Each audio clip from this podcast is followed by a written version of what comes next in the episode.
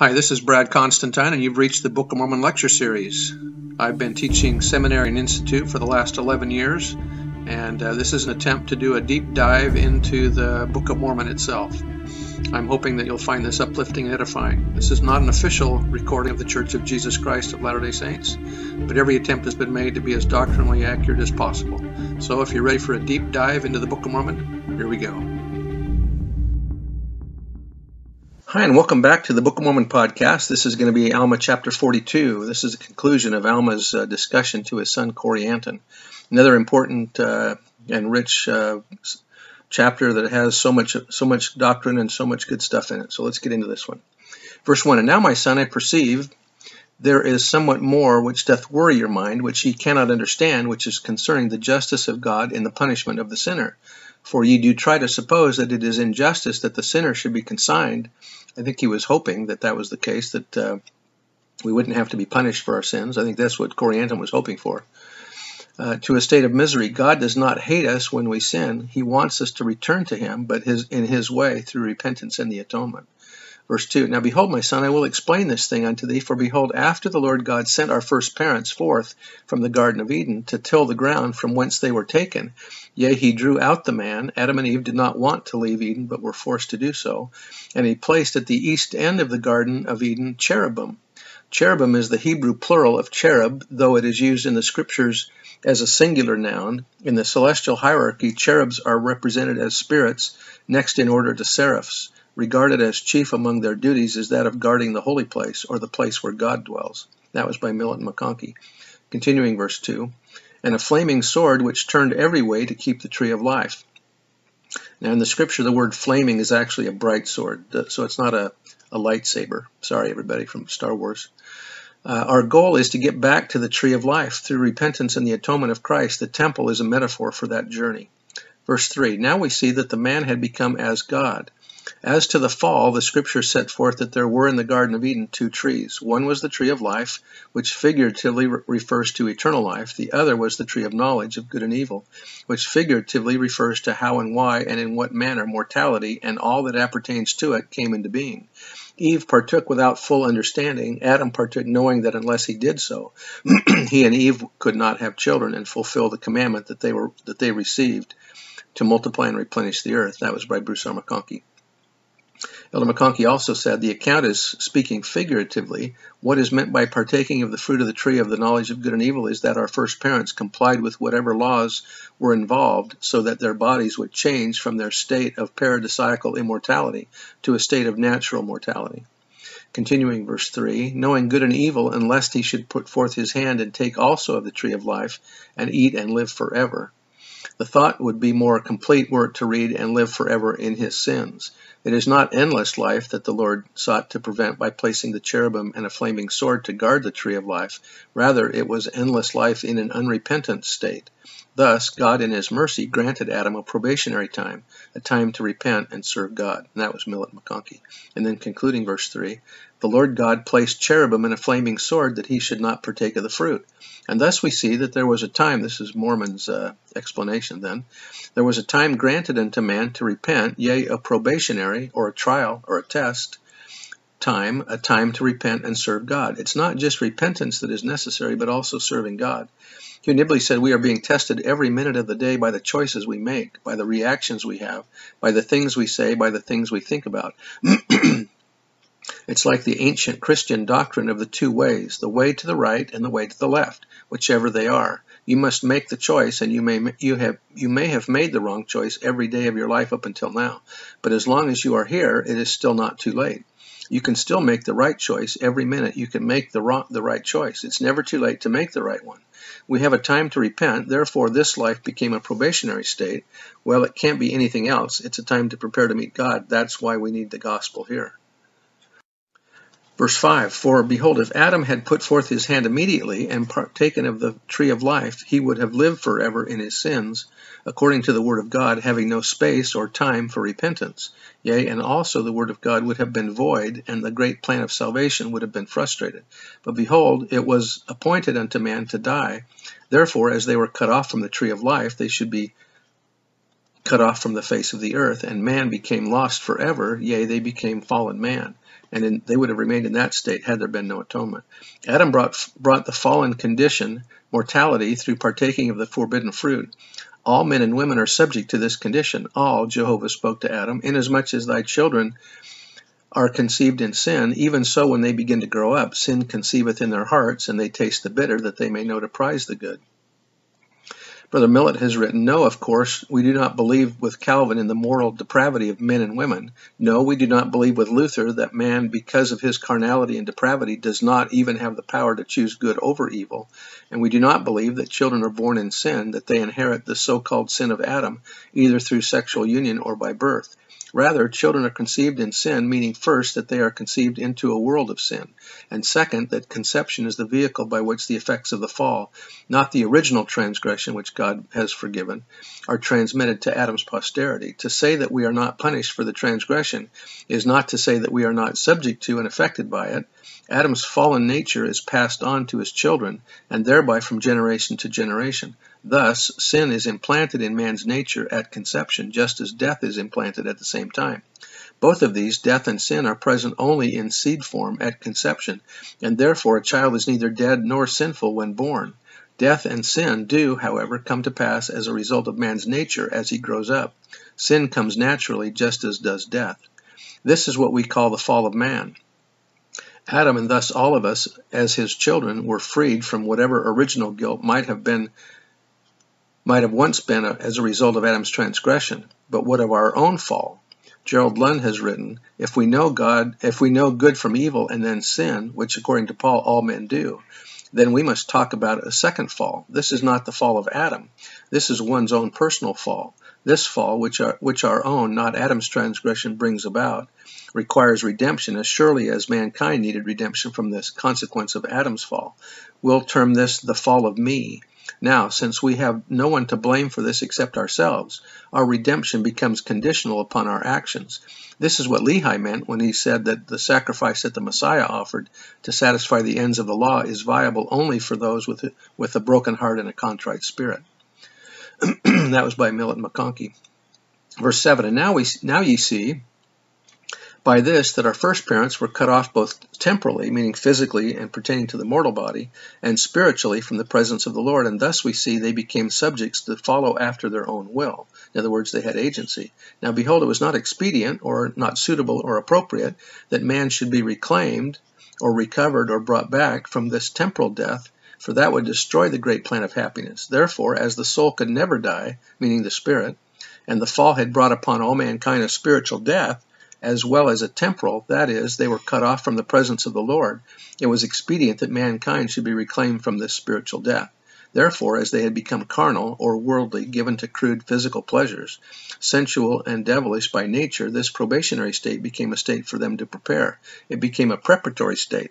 And now remember, my son, if it were not for the plan of redemption, laying it aside, as soon as they were dead, their souls were miserable, being cut off from the presence of the Lord. Second Nephi chapter 9 says that without the atonement we would have been the angels to the devil.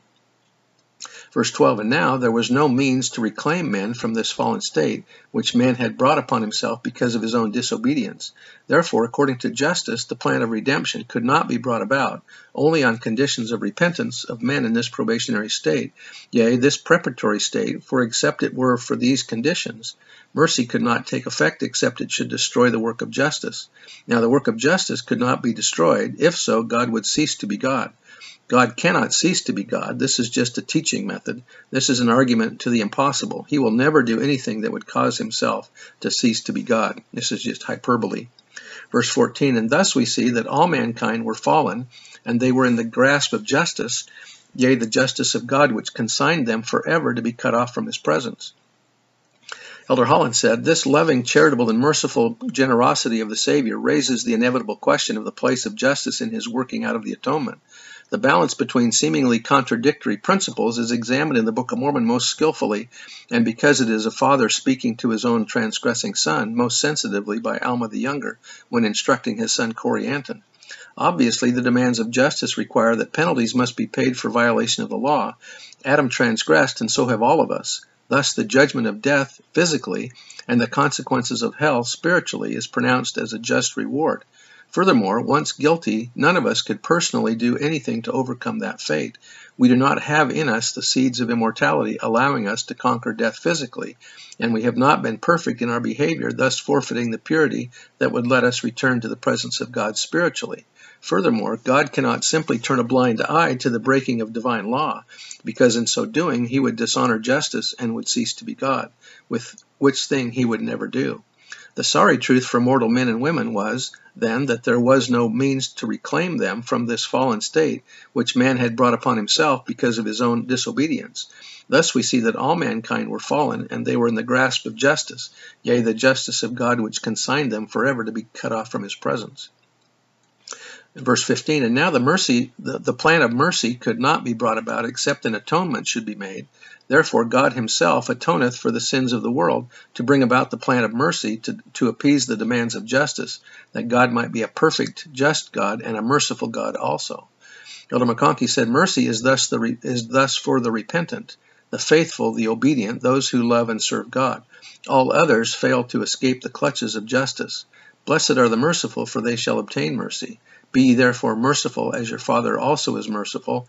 Salvation is the reward of those who conform to the plan of mercy.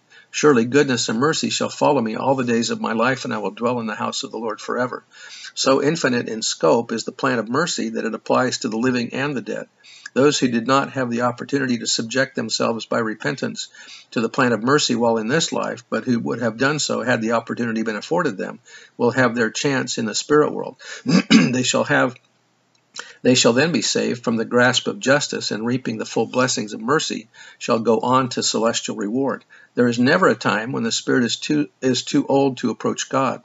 The prophet said, All are within the reach of pardoning mercy, who have not committed the unpardonable sin which hath no forgiveness, neither in this world nor in the world to come. There is a way to release the spirits of the dead, that is by the power and authority of the priesthood. By binding and loosing on earth, this doctrine appears glorious inasmuch as it exhibits the greatness of divine compensation and benevolence in the extent of the plan of human salvation.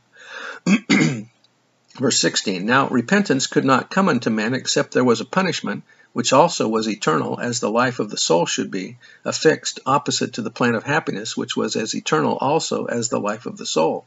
Now, how could a man repent except he should sin? How could he sin if there was no law? How could there be a law save there was a punishment? Daniel Ludlow has said, Justice requires that God must be a God of order and that he must be just and impartial.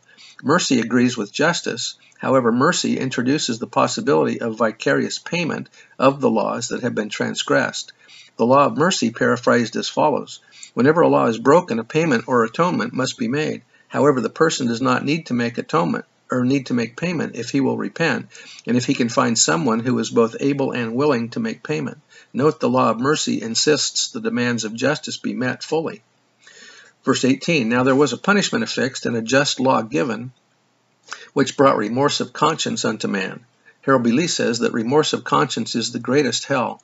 Greatest hell that one can suffer is the burning of one's conscience. The scriptures say that his thoughts will condemn him. He'll have a bright recollection of all his life.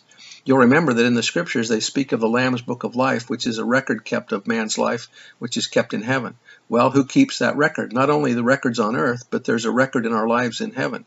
Men will be judged according to the records that have been kept of our lives. Now, when we fail of that highest degree of glory and realize that we what we've lost, there will be a burning in the conscience that will be worse than any physical kind of fire that I assume one could suffer. Verse 19 Now, if there was no law given, if a man murdered, he should die. Would he be afraid he would die if he should murder? And also, if there was no law given against sin, men would not be afraid to sin. And if there was no law given, if men sinned, what could justice do, or mercy either? For they would have no claim upon the creature. Elder Oaks explained Alma's teachings in these words Unlike the, the changeable laws of man, the laws of God are fixed and permanent, irrevocably decreed in heaven before the foundations of this world. These laws of God are likewise concerned with justice. The idea of justice as what one deserves is the fundamental premise of all scriptures that speak of men's being judged according to their works. According to eternal law, the consequences that follow from the justice of God are severe and permanent. When a commandment is broken, a commensurate penalty is imposed. This happens automatically. Punishments prescribed by the laws of man only follow the judge's action, but under the laws of God, the consequences and, and penalties of sin are inherent in the act. There is a law given and, and a punishment affixed, the prophet Alma taught, and justice claimeth the creature and executeth the law, and the law inflicteth the punishment. Alma explained, and thus we see that all mankind were fallen, and they were in the grasp of justice, yea, the justice of God which consigned them forever to be cut off from his presence. Abinadi added that the Lord cannot deny justice when it has its claim. By itself, justice is uncompromising. The justice of God holds each of us responsible for our own transgressions and automatically imposes the penalty. This reality should permeate our understanding and it should influence all our teachings about the commandments of God and the effect of individual transgressions. Can man in and of himself overcome the spiritual death all mankind suffers from the fall, which we bring upon ourselves anew by our own sinful acts? No. Can we work out our own salvation? Never. By the law, no, no flesh is justified. Salvation doth not come by the law alone, Abinadi warned. Shakespeare had one of his characters declare this truth In the course of justice, none of us should see salvation. We do pray for mercy.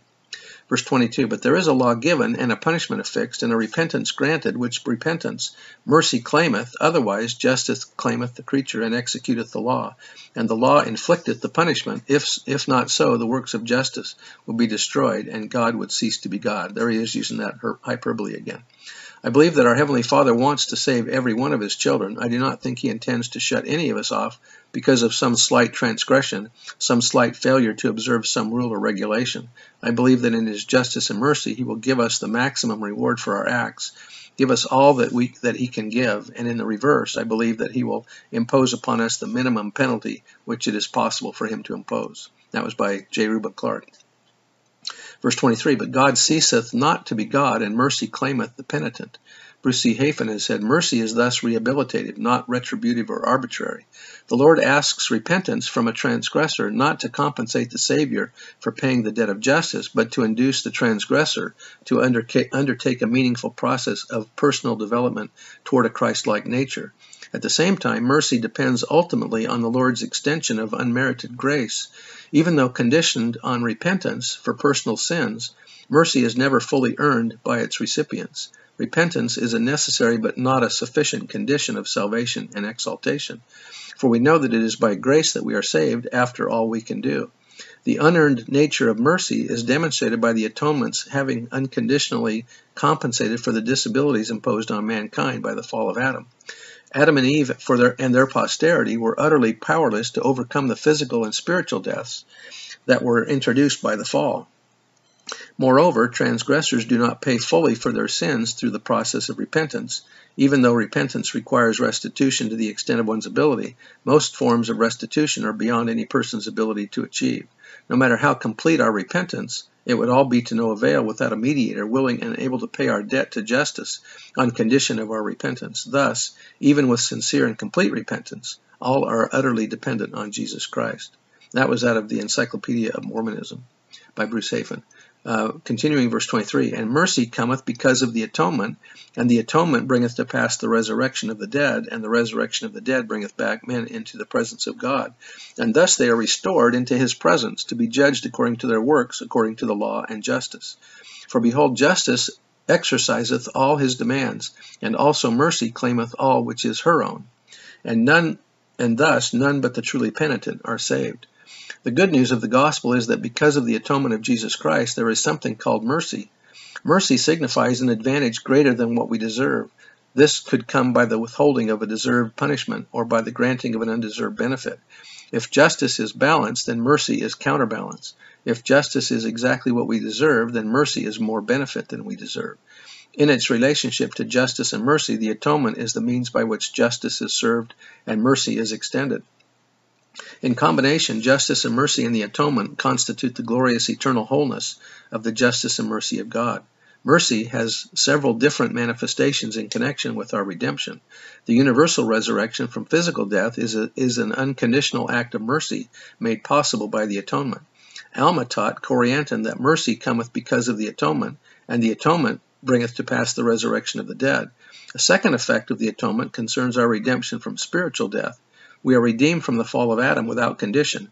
We are redeemed from the effects of our personal sins on condition of our obedience to the laws and ordinances of the gospel. Justice is served and mercy is, is extended by the suffering and shed blood of Jesus Christ. The Messiah offereth himself a sacrifice for sin to answer the ends of the law. In this way, God himself atoneth for the sins of the world, to bring about the plan of mercy, to appease the demands of justice, that God might be a perfect just God and a merciful God also. Verse 25 What do ye suppose that mercy can rob justice? I say unto you, Nay, not one whit. If so, God would cease to be God. Mercy detached from justice grows unmerciful. That, that is the important paradox. As there are plants which flourish only in mountain soil, so it appears that mercy will flower only when it grows in the crannies of the rock of justice. And that was by C.S. Lewis. Verse 26, and thus bringeth, and thus God bringeth about his great and eternal purposes, which were prepared from the foundation of the world, and thus cometh about the salvation and the redemption of men, and also their destruction and misery. Therefore, O my son, whosoever will come may come and partake of the waters of life freely. And whosoever will not come, the same is not compelled to come. But in the last day it shall be restored unto him according to his deeds. If he has desired, we will be judged for the desires of our heart, to do evil, and has not repented in his days, behold, evil shall be done unto him, according to the restoration of God. And now, my son, I desire that ye should let these things trouble you no more and only let your sins trouble you with that trouble which shall bring you down unto repentance. O my son, I desire that you should de- deny the justice of God no more. Do not endeavor to excuse yourself in the least point because of your sins by denying the justice of God, but do let but do you let the justice of God and his mercy and his long suffering have full sway in your heart, and let it bring you down to the dust in humility. So Alma is hoping here that his son's going to repent and uh, come back. Elder Orson F. Whitney held out this hope for the parents of wandering or wayward children. He said, You parents of the willful and the wayward, don't give them up. Don't cast them off. They are not utterly lost. The shepherd will find his sheep. They were his before they were yours, long before he entrusted them to your care. And you cannot begin to love them as he loves them. They have but strayed in ignorance from the path of right and God is merciful to ignorance. Only the fullness of knowledge brings the fullness of accountability. Our Heavenly Father is far more merciful, infinitely more charitable than even the best of His servants, and the everlasting gospel is mightier in power to save than our narrow, finite minds can comprehend. And then finishing up the chapter, verse 31. And now, O my son, ye are called to God, ye are called of God to preach the word unto this people. And now, my son, go thy way, declare the word with truth and soberness, that thou mayest bring souls unto repentance, that the great plan of mercy may have claim upon them, and may God grant unto you, even according to my words. Amen.